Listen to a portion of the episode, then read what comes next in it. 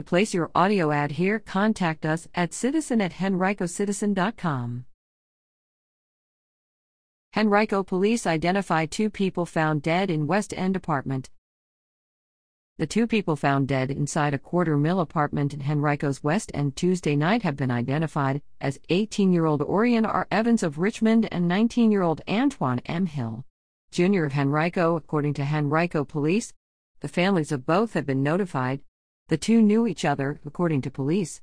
The cause of death has not yet been provided.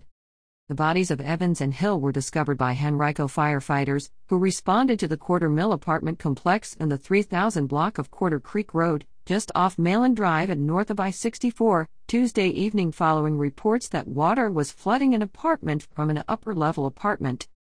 When they entered the upper apartment, they found the bodies and called police. Anyone in the area who may have heard something or anyone with general information about the incident should call Henrico Police at 501 5000 or report their tips anonymously to Metro Richmond Crime Stoppers at 780 1000 or by visiting www.patips.com.